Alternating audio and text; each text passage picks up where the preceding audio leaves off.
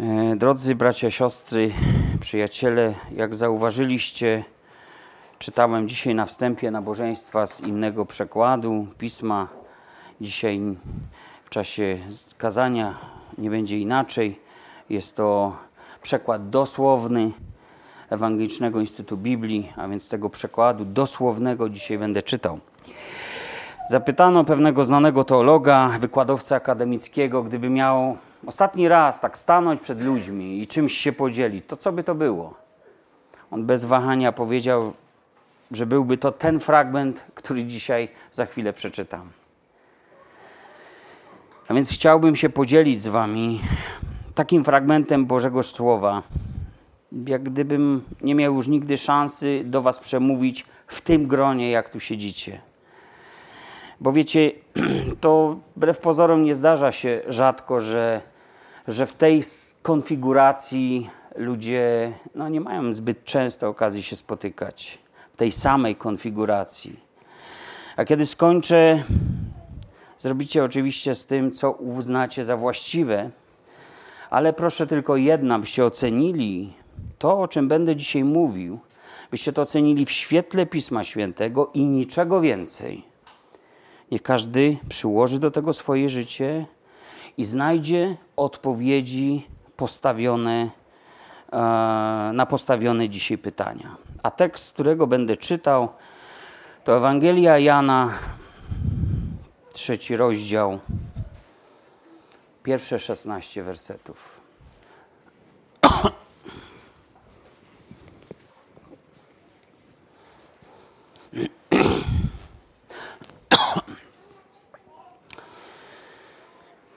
Ewangeliczny przekład Biblii, przekład dosłowny, trzeci rozdział Ewangelii Jana. Był zaś człowiek spośród faryzeuszów, na imię mu było Nikodem, dostojnik żydowski. Ten przyszedł do niego w nocy i powiedział: Rabbi, wiemy, że przyszedłeś do Boga jako nauczyciel, nikt bowiem nie mógłby czynić takich znaków, jakie ty czynisz, gdyby Bóg z nim nie był. Jezus odpowiedział mu: Ręczę i zapewniam cię, kto nie zostanie zrodzony na nowo, nie może zobaczyć Królestwa Bożego. Nikodem powiedział do niego: Jakże może urodzić się człowiek, będąc starcem? Nie może powtórnie wejść do łona swojej matki i zostać urodzony. Jezus odpowiedział: Ręczę i zapewniam cię, jeśli ktoś nie zostanie zrodzony z wody i z ducha, nie zdoła wejść do Królestwa Bożego. Co zostało zrodzone z ciała, jest ciałem, a co zostało zrodzone z ducha, jest duchem.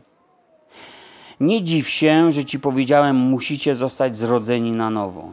Wiatr wieje dokąd chce i jego szum słyszysz, ale nie pojmujesz skąd nadciąga i dokąd zmierza. Tak jest z każdym, kto został zrodzony z ducha. Nikodem na to, jak to może się stać? Jezus odpowiedział: Ty jesteś takim nauczycielem Izraela i tego nie wiesz? Ręczę i zapewniam Cię. Mówimy o tym, co wiemy i świadczymy o tym, co widzieliśmy, ale naszego świadectwa nie przyjmujecie. Jeśli powiedziałem Wam o ziemskich sprawach, i nie wierzycie, to jak uwierzycie, jeśli wam powiem o niebieskich? A nikt nie wstąpił do nieba, jak tylko ten, który zstąpił z nieba, syn człowieczy. Jak Mojżesz wywyższył węża na pustyni, tak musi być wywyższony syn człowieczy, aby każdy, kto wierzy, miał w nim życie wieczne.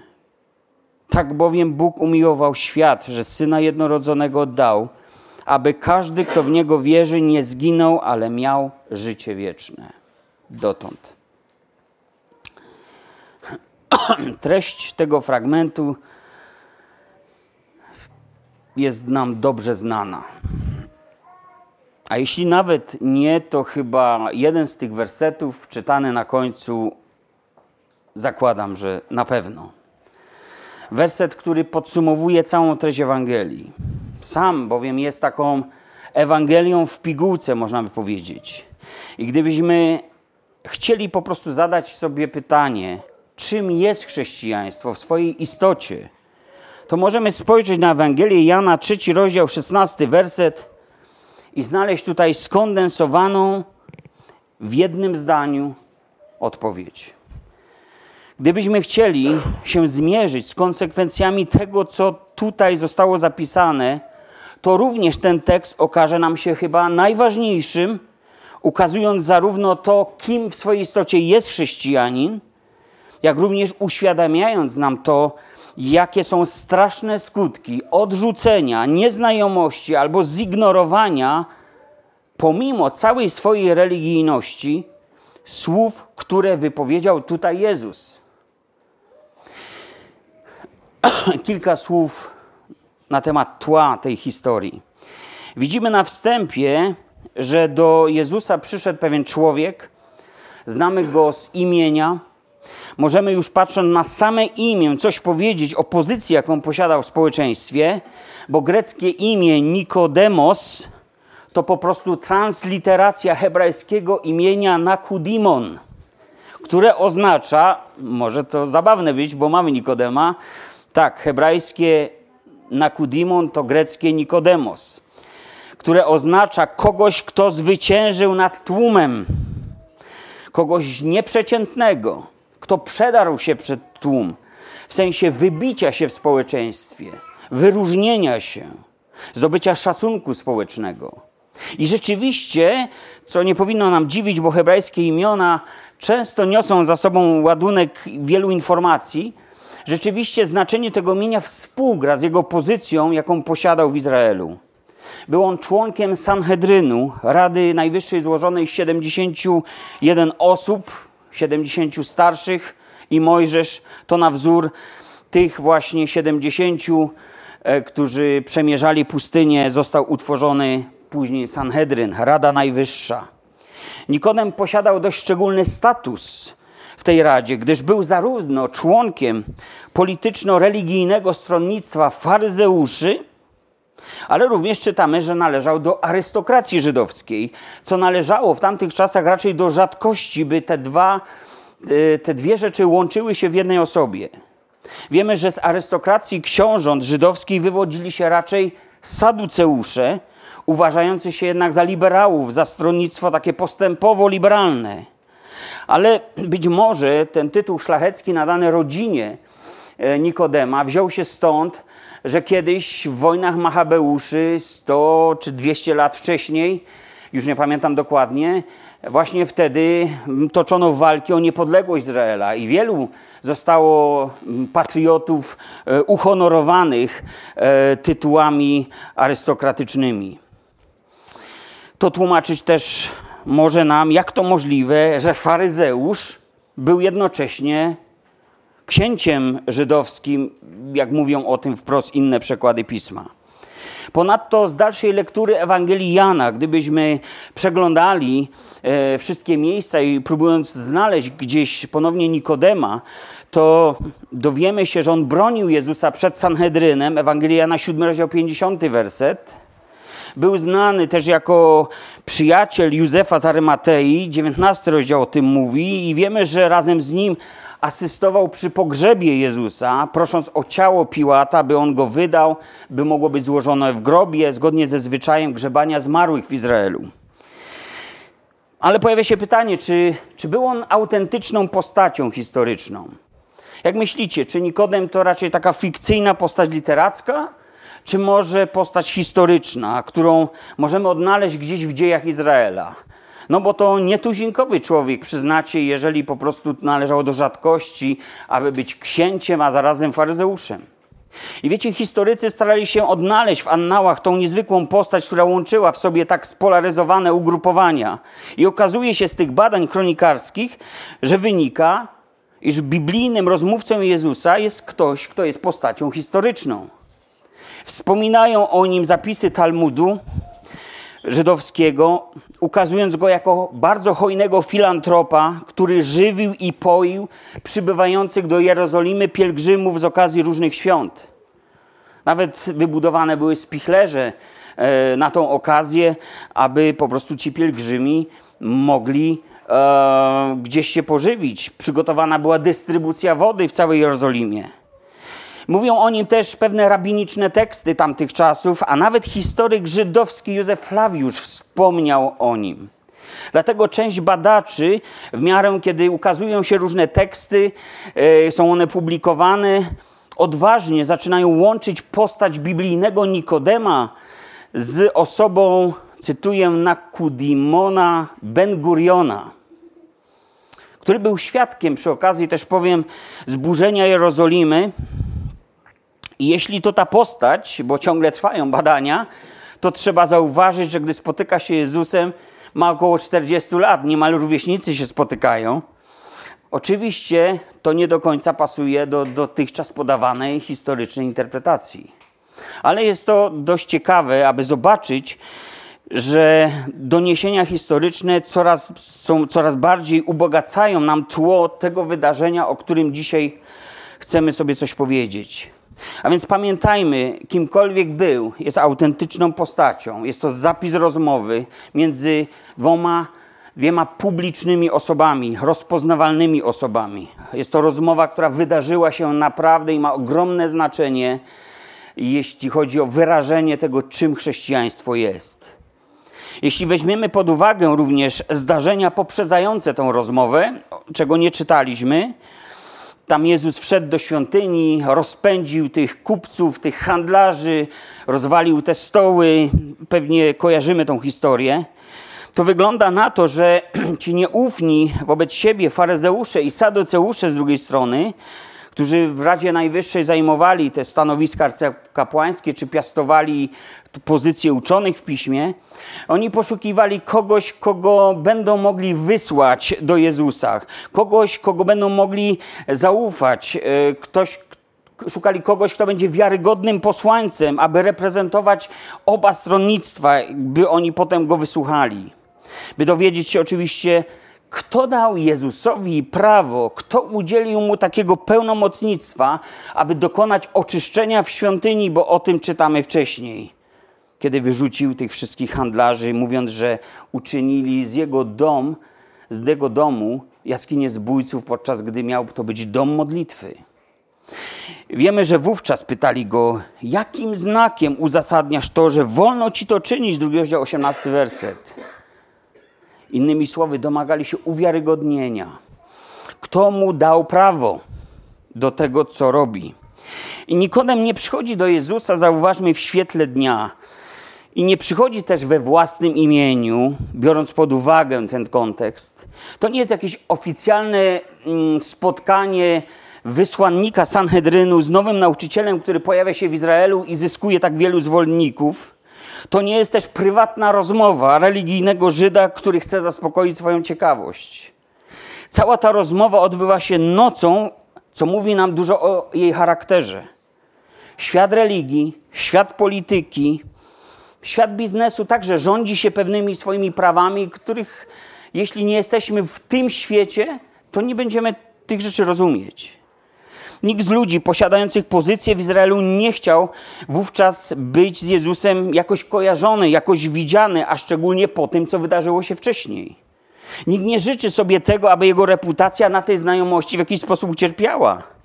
A może Jezus jest bluźniercą? A może to jest przywódca przyszłego powstania, które nie wiadomo jak się potoczy? A może to szaleniec? A może jest samozwańczym Mesjaszem, który co jakiś czas pojawiał się w Izraelu i tracił głowę oczywiście. Nikt wtedy jeszcze tego do końca nie wiedział i dlatego prawdopodobnie nikt nie chciał, aby rozniosła się pogłoska o tym, że Sanhedryn prowadzi jakieś oficjalne rozmowy z Jezusem z Nazaretu. Skoro już znamy jakieś tło, jakiś kontekst, to przyjrzyjmy się samemu tekstowi, który przeczytaliśmy. Bo jest wiele pytań, które muszą znaleźć najpierw odpowiedź. Dlatego Nikodem przychodzi i mówi: Rabbi. Wiemy, że przychodzisz od Boga jako nauczyciel. Nikt bowiem nie mógłby czynić takich znaków, jakie ty czynisz, gdyby Bóg nie był z nim. Drugi wers. Te słowa nie oznaczają i nie przesądzają, że oni już uznali Jezusa za wysłańca Bożego. Ale tyle, że oni badają tą sprawę. To tak jakby powiedzieć, no dobrze, przyjmijmy na chwilę, że on pochodzi od Boga.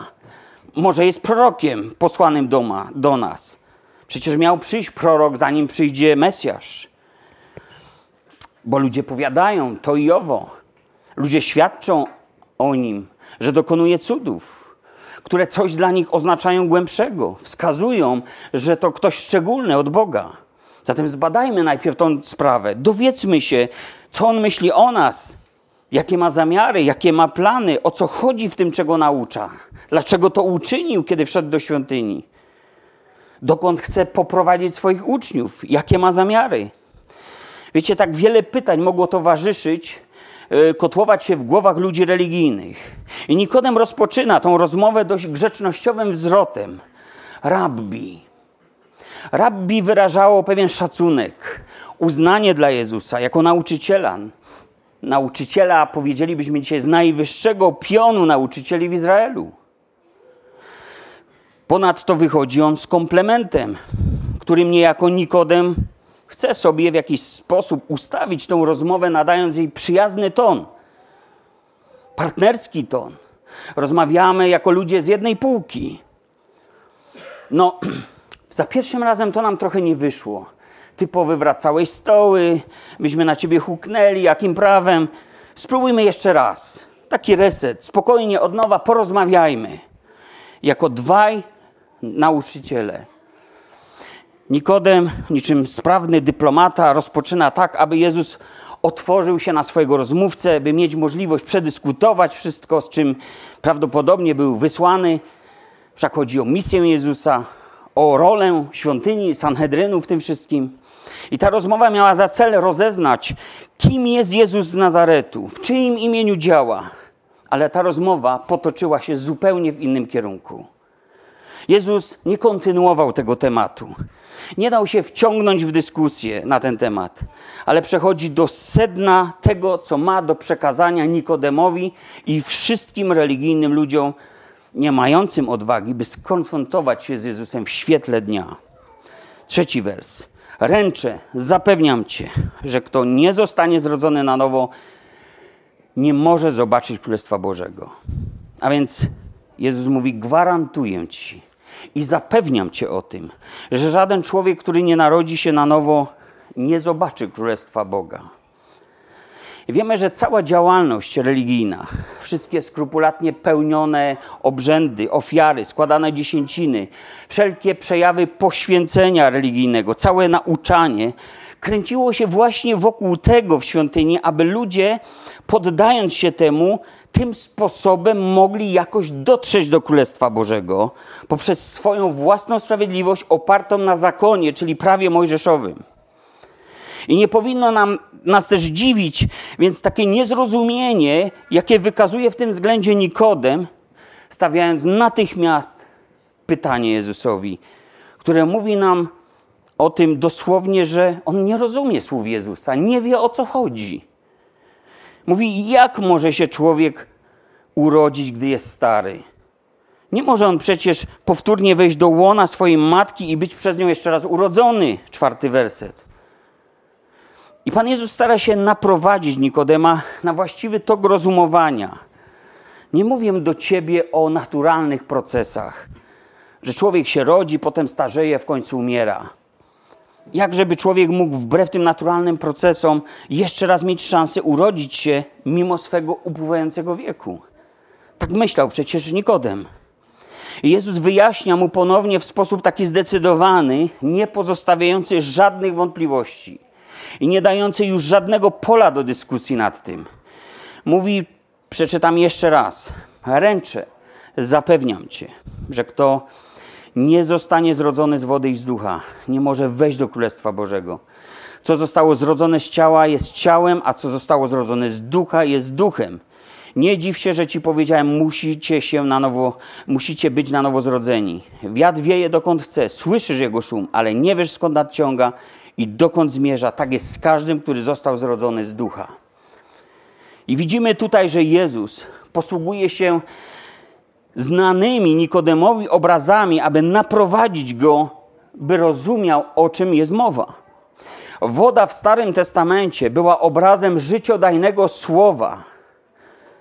Obrazem słowa, która, które wypływa niczym źródło z przybytku pańskiego, ze świątyni. Mówi o tym Ezechiel. Woda, obraz życiodajnego słowa, które Bóg kieruje do swojego ludu. Duch zaś był często utożsamiany z emanacją Boga, towarzyszącą temu słowu, jako potwierdzenie w mocy, że to jest Jego źródło, to jest Jego słowo i to jest Jego wola. Czy Nikodem zrozumiał? Znawca pism, czy zrozumiał, o czym mówi Jezus? Nie za bardzo, prawda? Wyglądało jednak na to, że, że chciał zrozumieć, i ta rozmowa idzie dalej do przodu. Podobnie jak z wodą i duchem, było z wiatrem, mówi Jezus. W czasie upalnych dni, nie wiem, mamy teraz upalne dni, ale tam na południu mają jeszcze bardziej upalne dni. I każdy powiew wiatru jest na wagę złota. No, jak jest za duży wiatr, to są od tego pożary, których nie można ugasić. Ale ja mówię o takim muśnięciu po twarzy wiatru, kiedy po prostu czujesz tak ogromną ulgę w tym całym skwarze, w tej spiekocie. To jest tak orzeźwiające, tak życiodajne, jakby dotykały cię same niebiosa. Jezus mówi tutaj o tym, jak jest narodzeniem na nowo. Choć nie wiemy, jak technicznie to wszystko się odbywa, to wiemy, że uczestniczy w tym Słowo Boga i Duch Boży. Można nawet powiedzieć, że jest to podwójne zrodzenie. Najpierw, gdy głoszona jest Ewangelia, człowiek określa siebie wobec tego słowa, które słyszy, albo uwierzy, albo nie uwierzy. Potem Boży Duch, gdy uwierzy, przychodzi z mocą i zanurza człowieka w tej Bożej rzeczywistości, w której zostaje otwarta nowa droga do społeczności z Bogiem przez Jezusa Chrystusa. Zatem, gdy człowiek zostaje zrodzony z wody i z ducha, to właśnie jest jak z wiatrem. Możesz go doświadczać. Masz swoje przeżycie tego wiatru. Koncentrujesz się na tym, wiesz o tym, ale nie zastanawiasz się nad tym, skąd przyszedł, dokąd zmierza. Wiesz jednak o tym, że masz do czynienia z wiatrem, bo czujesz wiatr na swoim ciele. Może twoje włosy poruszają się właśnie na wietrze. Odczuwasz orzeźwienie. Jest to twoje osobiste doświadczenie i nie jesteś w stanie tego wyprzeć, ponieważ ty wiesz, ty czujesz, ty doświadczasz. Tak samo jest z każdym, kto został zrodzony z wody i z ducha. Jezus chce powiedzieć, że taki człowiek wie o tym, bo posiada swoje osobiste doświadczenie słowa, któremu wierzył, któremu się poddał, i posiada ponadnaturalne doświadczenie ducha, który przyszedł, którego otrzymał od Boga, a ten go pociągnął w głębię obecności Boga, w tą społeczność. Inspiracja, pasja coś nowego, niepowtarzalnego, czego nie było wcześniej. Jak myślicie, czy Nikodem zrozumiał, o czym Jezus mu chciał powiedzieć? On się porusza cały czas terminami obrazami, które on powinien rozumieć. Nikodem na to, jak to się może stać? Jezus odpowiedział: Ty jesteś takim nauczycielem Izraela i tego nie wiesz? Widzimy, że, że ten wysoce wykształcony religijny człowiek który gdyby żył dzisiaj, zapewne nosiłby tytuł profesora teologii czy religioznawstwa. On nie wiedział zupełnie, o czym Jezus do niego mówi. Pozwólcie, że zatrzymam się właśnie na, w tym miejscu na moment. My dzisiaj żyjemy w takiej trochę podobnej religijnej, katolickiej kulturze, której pojęcie nowego narodzenia jest jako przeżycie, konieczne przeżycie, rozpoczynające relacje z Bogiem to właściwie nie istnieje. Ludzie religijni nie mają pojęcia o tym, czym jest nowonarodzenie. I wiecie, kiedyś w tutaj na rynku, uciąłem sobie rozmowę przy kawie z pewnym księdzem i odnosiłem wrażenie, że kiedy mu mówiłem o tym, to on naprowadzał mnie na tradycję. Ja mu mówiłem o nowym życiu z Bogiem, o nowym początku z Bogiem, które otrzymałem a on, on odnosił się do życia Boga, jakie dotąd prowadził, do, takie, do takiego życia z Bogiem, które dotąd prowadził, podkreślając tradycję, podkreślając potrzebę kontynuowania starej religii i próbował gdzieś to moje doświadczenie zmieścić w tej swojej religii. I to było trochę tak, jakby on chciał parafrazując słowa Jezusa, do starej szaty koniecznie przyszyć łatę z nowego sukna, albo jak gdyby chciał nowe wino wlać do starych bukłaków. Jezus mówił o tym i mówił, że jeśli coś takiego się stanie, to co nowe zostanie wszyte do starej szaty, lub to co młode zostanie wlane do tego co stare, to zarówno to nowe, jak i to stare zostanie rozdarte i zniszczone. Bo to nie tak ma być. Zatem istnieje duże prawdopodobieństwo, że rozmowie o konieczności nowego narodzenia także dzisiaj będzie towarzyszyło niezrozumienie. Co to znaczy narodzić się na nowo? Kiedy ty będziesz mówił, mówiła o czymś nowym, czego nigdy wcześniej nie doświadczył Twój rozmówca, to będzie starał się znaleźć dla tego Twojego doświadczenia miejsce w czymś starym, znanym mu wcześniej, co było częścią jego religijnego życia, częścią jego moralnego sposobu myślenia i widzenia człowieka i Boga. I nie będziecie mogli się dogadać, nie będziecie mogli się porozumieć i zrozumieć w tej sprawie. Nieznajomość doktryny o nowym narodzeniu, drodzy, jest wielkim ryzykiem, które biorą na swoje barki, odważnie to powiem, katoliccy księża, reprezentanci innych wyznań chrześcijańskich, pastorzy, nauczyciele, kaznodzieje, ewangeliści, nie odnosząc się do tak podstawowego nauczania Biblii w swoich kazaniach czy w rozmowach z ludźmi, bo to się niestety dzisiaj zdarza. Niewiedza na temat nowego narodzenia oznacza ogromne ryzyko dla każdego człowieka, który upatruje w tym, co sam robi, powodu, dla którego może znaleźć się w Królestwie Bożym. I dotyczy to zarówno katolików, jak i niestety protestantów. To nie ma znaczenia, kto kim jest ze swojej metryki. Jest takie przysłowie, że nieznajomość prawa nie zwalnia od przestrzegania prawa.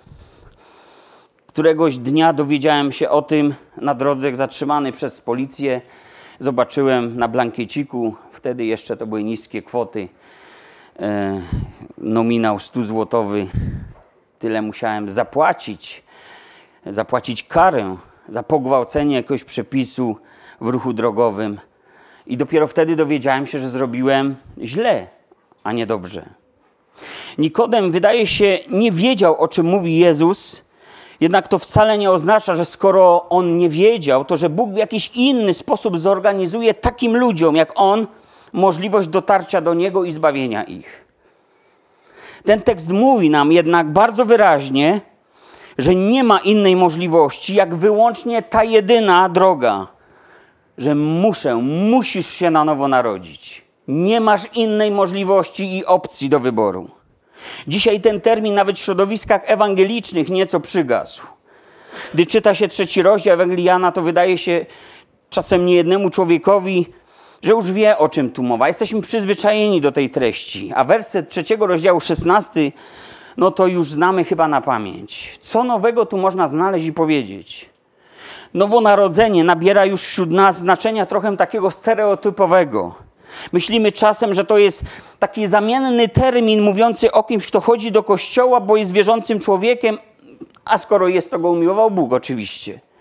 I nie wnikamy już głębiej ani bardziej w to, co to znaczy, o co Jezusowi chodziło. Musimy więc, drodzy, dzisiaj na nowo zmierzyć się z tym, czym biblijnie nowonarodzenie jest. I czy to pasuje do tych wszystkich naszych stereotypów w tym względzie. Więc trzy rzeczy, o których chcę powiedzieć. Po pierwsze, czy muszę się na nowo narodzić? Czy musisz się na nowo narodzić? I gdy spoglądam na ten tekst, na rozmowę Jezusa z Nikodemem, to widzę, że Jezus na to pytanie odpowiada wprost. Musisz. Musisz się na nowo narodzić. Mówi mu, że nikt, kto nie narodzi się na nowo, nie ujrzy Królestwa Bożego. A w wersecie 16 stwierdza: Tak bowiem Bóg umiłował świat, że dał jednorodzonego syna, aby każdy, kto w niego wierzy, nie zginął, ale miał życie wieczne.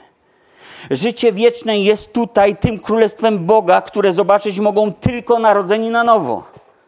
A zatem tekst nie pozostawia najmniejszej wątpliwości, że nowonarodzenie jest dla mnie, dla ciebie, dla każdego człowieka, aby nie zginął, ale zyskał życie wieczne. Źródłem tego zaoferowanego nam życia w Królestwie jest miłujący Bóg, który sam objawia nam sposób, w jaki możemy to życie swoje ocalić od zguby za pośrednictwem swojego Syna, którego posłał. On nam objawia jedyną drogę do Boga. I od tej zasady nie widzimy jakiegokolwiek innego wyjątku. Nawet jeśli słyszysz o tym może po raz pierwszy, nie pozwól sobie na to, żeby choćby przez chwilę pomyśleć, że to musi być jakaś opcja do wyboru w wielu, w takim gąszczu różnych innych religijnych propozycji. Te wszystkie religijne propozycje mogą być inteligentne, mogą być naprawdę ciekawe, ale kiedy przyjrzysz się im, wzajemnie siebie wykluczają. A Bóg nie jest taki, żeby dał człowiekowi różne informacje, które zupełnie są sprzeczne ze sobą, jak on może dotrzeć do niego. To jest pozbawione logiki. A Bóg jest logiczny i prawdziwy. Idąc dalej, nie ma żadnej alternatywy dla nowonarodzenia. To jest zarówno możliwość, jak i konieczność. Jezus mówi: Musisz się na nowo narodzić, by oglądać Królestwo Boże. Zatem drugie pytanie, jakie trzeba sobie postawić, jest takie: czym narodzenie na nowo jest? Co to takiego? Jak wspomniałem, już mamy pewne stereotypy, gdy słyszymy o czymś takim, no ale skąd się one biorą? Na tych środowiskach? Wiecie, biorą się na przykład z tego, że myślimy o tym doświadczeniu jako o jakimś przeżyciu emocjonalnym. Ponieważ spotkaliśmy kogoś, może ktoś nam coś powiedział, pamiętamy świadectwa, widzieliśmy łzy e, albo opis wielkiej radości, czasem, czasem uczucie pokoju, jakąś falę miłości ktoś opisywał, która go ogarniała. I stąd wśród niektórych osób takie przekonanie, że nowe narodzenie to jest po prostu taki ładunek emocji, który przychodzi w chwili nowego narodzenia, jak eksplozja. Innym razem zdarza się nam myśleć, że nowonarodzenie oznacza przyjęcie jakiegoś sztywnego formatu propozycji kościelnych, czy formatu zasad moralnych, gdzie moja przemyślana, e, wyważona i wyrażona świadomie na tego rodzaju życia, życie zgoda odzwierciedla to, że narodziłem się na nowo. A więc patrząc na pewne stereotypy, bo jest to stereotyp kolejny, widzimy, że ludzie balansują pomiędzy przeżyciem emocjonalnym, a takim mm, e, uznaniem, rozumem, jakiś klarowny kodeks moralny, który zupełnie zmienia, wywraca ich sposób dotychczasowego myślenia o Bogu. I drodzy, chociaż emocje, rozum biorą udział w akcie Nowego Narodzenia bo nie jest to bezrozumny akt, ani pozbawiony jakichkolwiek uczuć. To oba te poglądy nie odpowiadają wciąż na pytanie, czym w swojej istocie jest nowe narodzenie, co to znaczy narodzić się na nowo. A więc o co chodzi? Przeczytam tekst z przekładu Słowa Życia z dziejów apostolskich, drugi rozdział, 36 werset i kilka następnych wersetów. One opisują w praktyce to doświadczenie. Posłuchajcie.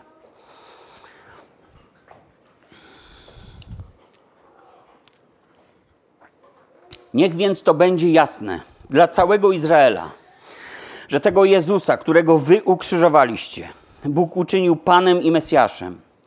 Słowa te tak wstrząsnęły słuchaczami, że zapytali Piotra i pozostałych apostołów: Bracia, co mamy robić w takiej sytuacji? Zerwijcie z grzechem i szczerze nawróćcie się do Boga, odrzekł Piotr. I dajcie się zanurzyć w imię Jezusa Chrystusa, aby uwolnić się od swych grzechów Wtedy otrzymacie dar Ducha Świętego, bo został on obiecany właśnie dla Was i Waszych dzieci, a nawet dla pogan, dla wszystkich, których wezwie Pan nasz Bóg. Spójrzmy, że mowa Piotra miała miejsce w dniu zesłania Ducha Świętego, kiedy rozpoczęła się historia Kościoła. Podzielił się on Słowem Bożym, Słowem Ewangelii słuchaczami. Widzimy praktyczny wymiar tego, co to znaczy, jak przebiega narodzenie na nowo a jest to radykalna, moralna przemiana myślenia. Nowe narodzenie oznacza, że otrzymujemy siłę pochodzącą z nieba, z Ducha Świętego, do tego, aby zerwać i przezwyciężyć grzech. Ci, którzy przyjęli słowo, czytamy, otrzymali Ducha Świętego i było to ich doświadczenie, którego nie można było nie zauważyć Wtedy narodził się Kościół, bo słuchający Ewangelii narodzili się na nowo i stali się uczestnikami niewidzialnego ciała królestwa, które nie przychodzi dostrzegalnie, a jednak stali się jego częścią. I wracając do rozmowy z Nikodemem, pamiętajmy, że Jezus rozmawia z bardzo religijnym człowiekiem i nie mówi mu: Słuchaj, to wspaniale, że, że jesteś moralnym człowiekiem. Nie mówi mu, to teraz zrób jeden krok dalej, ale mówi mu raczej, że nie ma to żadnego znaczenia, jaki ty do tej pory byłeś. Twoja religijność, Twoja moralność, Twoja dobroć nie wystarczają. Musisz się na nowo narodzić. Z Bożej perspektywy każdy człowiek jest tak samo winny, bo Pismo mówi: wszyscy zgrzeszyli i brak im chwały Bożej. Dobry człowiek i niedobry człowiek, porządny i nieporządny, moralny i niemoralny, religijny i niereligijny. Wszyscy przed Bogiem stoją jakby na tej samej półce, dopóki nie narodzą się na nowo. Jak myślicie, komu się tego trudniej słucha? Złoczyńcom? Pijakom? Oszustom? Cudzołożnikom? Czy ludziom religijnym, moralnie żyjącym, nienagannie postępującym, starającym się żyć moralnie, wychować swoje rodziny, dobrze, dzieci? Którym łatwiej przyjąć tą wiadomość, musisz się na nowo narodzić? Oczywiście, że, że łatwiej tym pierwszym. Pewnego razu Jezus powiedział do faryzeuszy i uczonych w piśmie, że celnicy i wszetecznicy wyprzedzają was w drodze do Królestwa Bożego. I tak ci, którzy mieli się za pierwszych, stali się ostatnimi, a ci ostatni stali się pierwszymi. I zobaczcie, największy problem z przyjęciem Ewangelii Jezusa mamy my. My ludzie, dobrze o sobie myślący, ludzie w jakimś sensie nienawidzący zła, religijnie starając się żyć, troszczący się o jakąś moralność swoich domów, ponieważ myślimy, żeby dostać się do miejsca, w którym jest Bóg, no wystarczy coś dodać jeszcze do tego wszystkiego, co już zrobiliśmy. Mamy jakąś świadomość, że to nie wystarczy, ale zróbmy krok dalej, dodajmy coś jeszcze. I tak w całym panteonie różnych sposobów pojawiają się takie. Podnieś rękę, a będziesz zbawiony. Zmów modlitwę grzesznika, a będziesz zbawiony. Daj się ościć, a będziesz zbawiony. Zacznij chodzić do kościoła, a będziesz zbawiony. Składaj ofiary Bogu, a będziesz zbawiony. Odkup dobrymi czynami swoje winy, a będziesz zbawiony. Zacznij czytać codziennie pismo, a będziesz zbawiony. Bądź dobrym ojcem, mężem i chrześcijaninem, a będziesz zbawiony. A co Jezus na to? Musisz się na nowo narodzić. Te wszystkie rzeczy, choć mogą wydawać się dobre, one są niewystarczające. Musisz się na nowo narodzić. Biblia uświadamia nas, że to wszystko, co możesz zrobić i co robisz, nigdy nie wystarczy, gdyż nasza sprawiedliwość przed doskonałym, świętym i czystym Bogiem jest, cytuję, jak splugowiona szata. Znaczy brudna, zanieczyszczona obecnością niezmazywalnego grzechu szata. Nasze dobre uczynki, cała religijna otoczka nigdy nie wystarczą, by zmazać widoczną dla Boga grzeszność. Bóg jednak znajduje rozwiązanie. On posyła do nas rozwiązanie problemu naszego grzechu. I to jest Ewangelia Jana, trzeci rozdział, szesnasty werset. Tak bowiem Bóg umiłował świat, że jednorodzonego Syna posłał, aby każdy, kto w Niego wierzy, nie zginął, ale miał życie wieczne. Dlatego, że Nikodem nie był w stanie tego zrozumieć. Zobaczcie cierpliwość Pana. Jezus tłumaczy mu dalej, co to znaczy uwierzyć w Syna, aby jako religijny człowiek on nie zginął z powodu swoich grzechów. Mówi czternasty wers. Jak Mojżesz wywyższył węża na pustyni, tak musi być wywyższony Syn Człowieczy, aby każdy, kto wierzy, miał w nim życie wieczne. A więc Pan Jezus odwołuje Nikodema do dobrze znanej mu historii z czasów, gdy Izrael szedł po pustyni, zmierzając do ziemi obiecanej. Mamy tą historię zapisaną w czwartej księdze Mojżeszowej, 21 rozdziale od czwartego do dziewiątego wersetu. Jak chcecie, śledźcie, będę o tym kilka słów chciał powiedzieć. I musimy zrozumieć, co to był za czas. To był ich atak na mannę z nieba. Oni zaatakowali mannę z nieba. To był bunt w stosunku do tego, jak Bóg ich prowadził i jak ich zamierzał zaopatrywać podczas tej podróży. Narzekali na pokarm, na uciążliwości, które muszą znosić. Nic im nie pasowało w tym. I wtedy przyszła na nich plaga, hebrajski tekst mówi, ognistych, jadowitych węży. Zaczęli więc umierać z powodu ukąszeń. A tak naprawdę umierali przecież z powodu swojego grzechu. Przyszli więc do Mojżesza i błagają go, aby modlił się za nimi, aby wstawiał się za nimi, aby uprosił Boga, żeby ten Bóg zabrał od nich te węże, by powiedział Panu, że jest im wszystkim naprawdę przykro, że nie będą już więcej narzekali na jedzenie, że nie będą się już więcej buntowali i kwestionowali Bożego prowadzenia. Mówią mu, nie powinniśmy tak źle postąpić i już nie będziemy tak robili. Idź teraz, Mojżeszu, powiedz to Bogu, niech zabierze od nas te węże. Mojżesz stanął więc przed Bogiem, tak jak zwykł to czynić w takich sytuacjach i prosił go. A co Bóg na to? Nic z tego. Nie zabiorę od was tych węży, ale dam wam lekarstwo na ich ukąszenia. Mojżeszu, sporządź sobie miedzianego i jadowitego węża, więc miedź przypomina ten kolor ognisty. Sporządź sobie miedzianego jadowitego węża i umieść go na drzewcu w widocznym i dostępnym dla każdego miejscu. Jeśli ktokolwiek zostanie ukąszony przez tego węża, powiedz, żeby poszedł do tego miejsca, spojrzał na tego węża, a wtedy trucizna wyjdzie z niego i ciało zostanie oczyszczone z tego, co wywołuje śmierć. A więc Bóg nie usunął groźby śmierci, ale dał ludziom lekarstwo. Lecz wszystko zależało od tego teraz, czy człowiek pójdzie do tego miejsca, gdzie był na podwyższeniu umieszczony wąż na drzewcu i spojrzy na niego i zostanie wtedy ocalony od swojej zguby. I to jest dokładne znaczenie Ewangelii Jana, trzeci rozdział, szesnasty werset. Czy my wierzymy w to? Tak samo jak Mojżesz wywyższył węża na pustyni, tak samo umiłowany Syn Człowieczy, którego posłał Bóg jako lekarstwo na nasz grzech. On musiał zostać wywyższony. Jezus został wyniesiony, umieszczony na krzyżu, na wzgórzu, poza miastem, poza obozem. Bo najprawdopodobniej tam niegdyś umieszcza, umieszczono miedzianego węża, w miejscu, gdzie tracili życie wszyscy grzesznicy, poza obozem. Gdy wychodziłeś poza obóz z powodu swojego grzechu, to wiedziałeś, że czeka ci śmierć.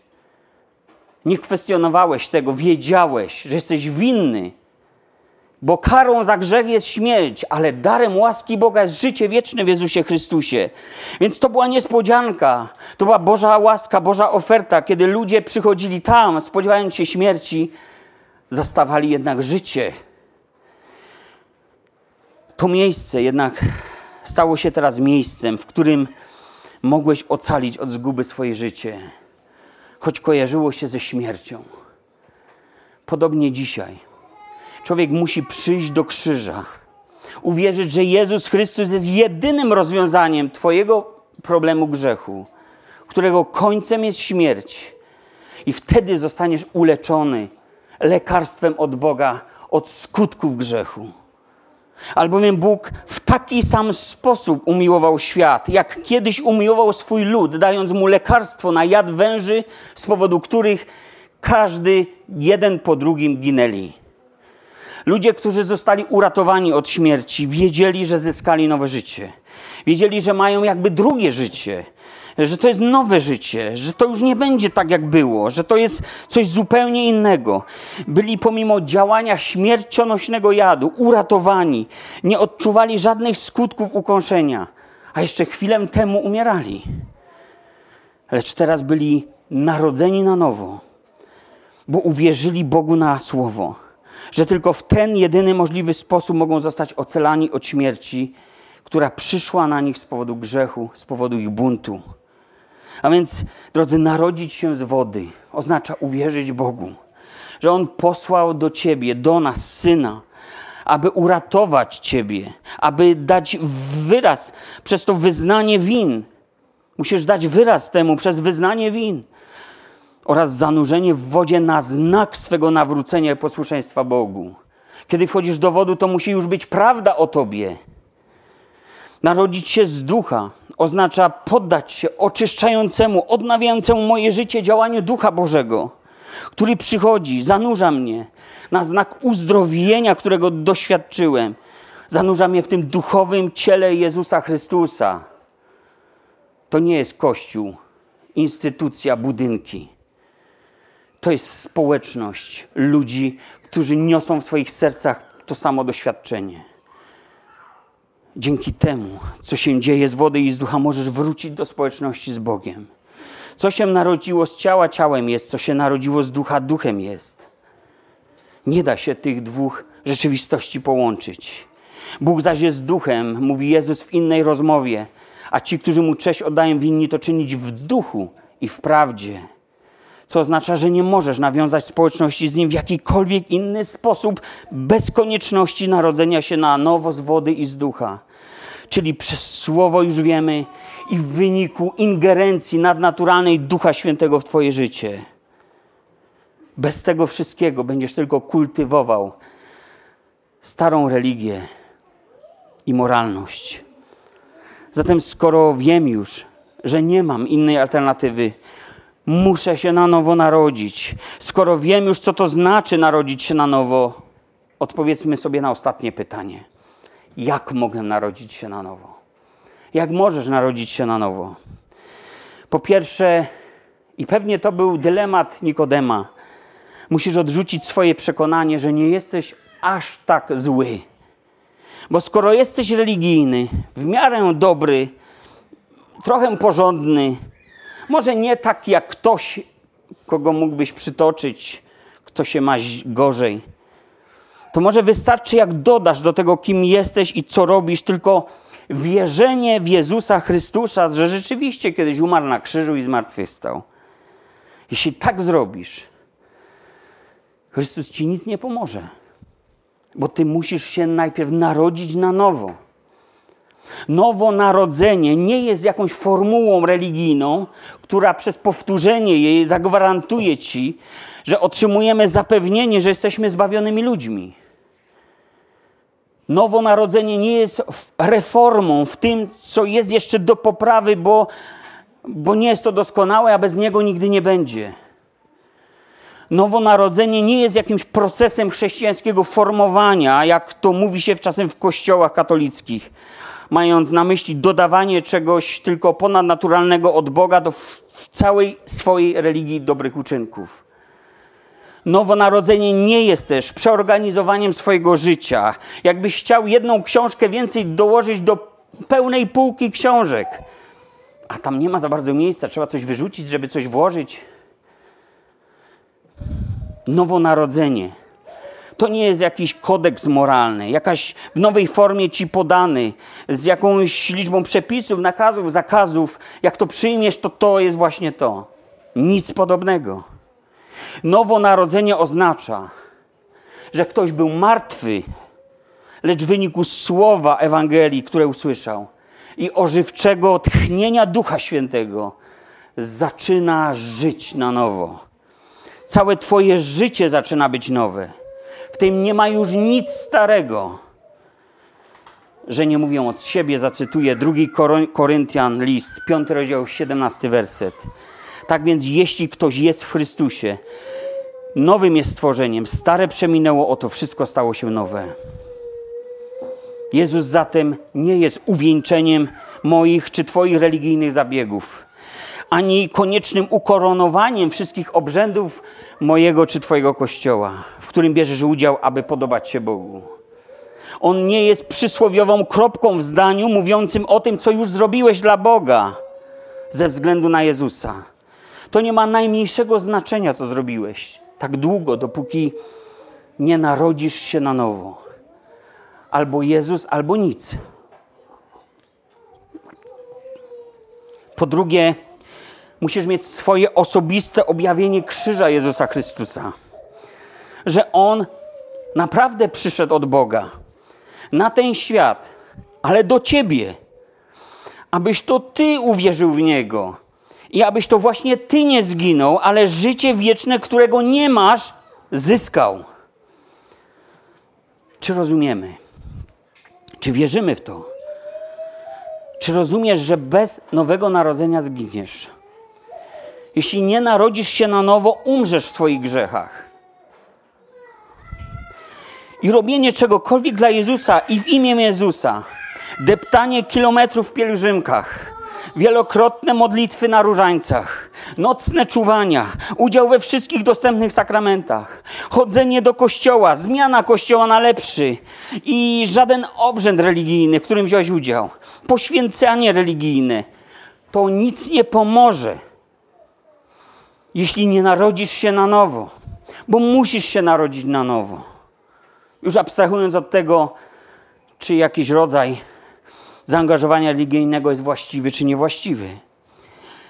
Jeśli nie przyjdziesz do Niego i nie uznasz swojego grzechu, nie wyrazisz żalu za ten grzech, jeśli nie wyznasz, że pragniesz porzucenia grzechu, jeśli nie poprosisz Boga o to nowe życie, jakie On ma dla Ciebie w Jezusie Chrystusie, umrzesz w swoich grzechach.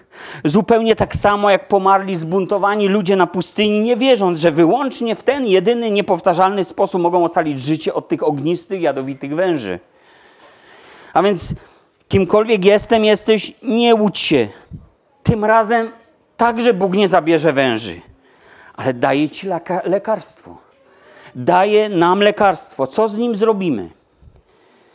Choć to wydać się może szokujące wam, co ja dzisiaj mówię, to jest nieważne, czy umrzesz z różańcem w ręku, czy podczas pielgrzymki, czy w czasie tego nabożeństwa, czy podczas czytania wielu rozdziałów Biblii, czy może z papieroskiem w ustach albo szklaneczką whisky na dobranoc, czy w łóżku kochanki czy żony.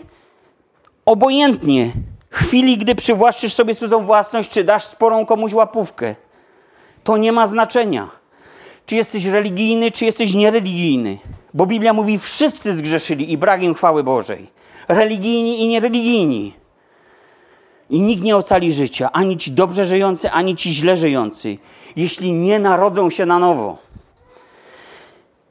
I wracając, drodzy, gdy więc jak religijny Nikodem mówisz do Jezusa, rabbi, i traktujesz go tak podniośle, jak wielkiego nauczyciela, gdy z Twoich ust wychodzi komplement pod jego adresem, wskazujący na to, że szanujesz wartości chrześcijańskie, a to nie takie oczywiste w tym świecie jeśli uznajesz nawet, że On przyszedł od Boga, no bo nikt inny nie mógłby takich cudów czynić, jakie On czynił, to musi mieć jakieś drugie dno, znak, znaczenie. Gdy więc Ty to wszystko wyznajesz jak Nikodem i praktykujesz przykładnie swoją religię i uprawiasz tą piękną dyplomację, Jezus mówi Ci, musisz się na nowo narodzić, bo bez tego nie ujrzysz Królestwa Bożego. Bóg umiłował świat, ale miłość Boga automatycznie nie zbawi całego świata. To, że Bóg umiłował ludzi na tym świecie, świadczy o tym, że dał im ofertę, rozwiązanie, aby ich ocalić od skutków grzechu. Lecz każdy człowiek osobiście musi uwierzyć temu poselstwu i skorzystać z tego aktu wielkiej Bożej miłości. W pierwszym rozdziale Ewangelii Jana autor mówi: Do swojej własności przyszedł ale swoi go nie przyjęli. No kto jak nie katolicki kraj? Swoi go nie przyjęli, bo chcieli, żeby było jak było. Tym zaś, którzy go przyjęli, dał prawo stać się dziećmi Bożymi, tym, którzy wierzą w imię Jego, którzy narodzili się nie z krwi ani z cielesnej woli, ani z woli mężczyzny, lecz z Boga. Czy narodziłeś, narodziłaś się już z Boga? Co to znaczy? To samo, co narodzi się z wody i z ducha. Czy przyjąłeś Jezusa Chrystusa jako swoje jedyne źródło ocalenia i jedyne źródło życia? Tym, którzy go przyjęli. Zobacz, Bóg dał prawo. Biblijna Greka mówi, Bóg dał moc, Bóg dał siłę, władzę, aby stali się dziećmi Bożymi. Dał ją tym, którzy spojrzeli na krzyż i uwierzyli Bogu na słowo. Otrzymali oni moc do pokonania potęgi grzechu, która ich niewoli, plącze. moc do oczyszczenia swego żytu, życia z jadu grzechu.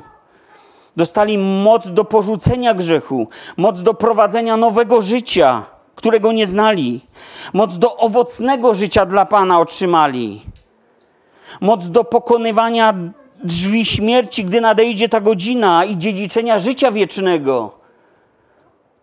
Może ból jest straszny, ale śmierć w Chrystusie już nie jest taka straszna, bo straciła swoje żądło, swoją moc. Ci, którzy są dziećmi Bożymi, otrzymali moc do wyrwania ich z tej wiecznej zguby. Moc, by ujrzeć i wejść do Królestwa Bożego. Zatem ostatni raz chcę postawić to pytanie, które tak ważne wydało się Jezusowi, aby mówić Nikodemowi o tym w kółko tak to samo. Czy jesteś osobą nowonarodzoną? A może nie jesteś tego pewny, pewna? Czy wiecie, że Biblia mówi również o owocach Nowego Narodzenia? Działanie wody i ducha nigdy nie były niezauważalne. Nie pozostają w ukryciu. To nie dzieje się, wiecie, w ten sposób. To nie dzieje się tylko i wyłącznie we wnętrzu człowieka, że nikt nie może wiedzieć, co ja przeżyłem i co naprawdę się stało.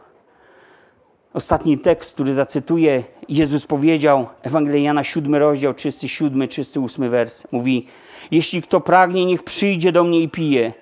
Kto wierzy we mnie, jak powiada Pismo, z wnętrza jego popłyną rzeki wody żywej. Wiecie, co to znaczy, kiedy coś ze źródła wypływa i ty to widzisz i ty tego doświadczasz. Nie można nowego życia ukryć przed ludźmi. Można stare życie ukrywać pod płaszczem religii. Można swój grzech ukrywać za murami swego domu, ale nie możesz nowego życia z Bogiem ukryć. Tak jak lampa rozświetla miejsce, gdzie świeci, tak człowiek nowonarodzony zaczyna świecić światłem Chrystusa i nie może inaczej, i on nie chce inaczej. To jest jego życiem i pasją, bo on wie, w jakim był stanie i wie, że spojrzał na krzyż i został ocalony. Kto ma syna, ma świadectwo w sobie, mówi Jan a kto nie ma Syna Bożego, nie ma życia wiecznego. Zero-jedynkowo. Czy narodziłeś się na nowo? Czy narodziłaś się na nowo? Inni też mogą doświadczać Twojego narodzenia na nowo. Lecz o owocach narodzenia na nowo to można powiedzieć sobie innym razem, bo to zupełnie inny temat. Drodzy, chciałbym zakończyć Tak Bóg bowiem umiłował, ukochał świat, że Syna Jednorodzonego dał, aby każdy, kto w Niego wierzy, nie zginął, ale miał życie wieczne. Jeśli nie jesteś tego pewien, albo jesteś pewny, że nie masz życia wiecznego, bo nie narodziłeś się na nowo, przyjdź porozmawiać, przyjdź modlić się, e, albo sam odchodząc z tego miejsca, mieć tą świadomość, że Bóg jest wszędzie, bo jest wszechobecny i usłyszeć może głos Twój w jakimkolwiek miejscu się znajdziesz. Zawołaj wtedy do Boga, spójrz na krzyż i bądź uratowany, bo po to przyszedł Jezus. Pozwól więc siebie uratować. Skłońmy nasze głowy. Chciałbym pomodlić. Panie, Dziękuję Ci za to, że przyszedłeś do nas, ludzi, ludzi upadłych, ludzi grzesznych, ludzi niedoskonałych, ludzi chybiających celu. Przyszedłeś do nas, Panie, i ofiarowałeś siebie jako drogę do swego Ojca. Panie, to Ty stałeś się tym wężem na pustyni, który musiał zostać wywyższony jako lekarstwo. Ty zostałeś wywyższony też na drzewcu, ale innym, na krzyżu, pohańbiony, ubiczowany, zamordowany. Ludzie zabili dawcę życia, ten, który przyniósł im światło, nie wiedząc o tym, dając się zwieść diabłu. Panie, dzisiaj modlę się za każdym, kto pochyla się nad tym słowem, Panie czy teraz, czy później w internecie, Panie. Proszę Cię o łaskę, Panie, o działanie Twego ducha, aby najpierw ta woda, to słowo, Panie, mogło wlać się do naszego wnętrza. Panie, poślij, Panie, do nas Ducha Świętego, abyśmy mogli uwierzyć, Panie, i aby ten Duch Święty dokonał tego, czego nie może żaden z nas. Aby nowe życie przyszło, abyśmy się narodzili z Boga. Panie, dziękuję Ci za ten cud nowego życia, e, za to, że stałeś się, Panie, tą arką Noego w tych czasach, które mają się ku końcowi. Panie, proszę Cię, abyś darował jeszcze wiele łaski, by wiele osób jeszcze, Panie, mogło uwierzyć, czy tutaj, czy w jakimkolwiek miejscu, gdzie zwiastowana jest Ewangelia. Powierzam Ci, Panie, to słowo, aby wykonało tą pracę, z którą Ty chciałeś je posłać. Tobie, Boże, niech będzie chwała i cześć po czasy. Amen. Amen.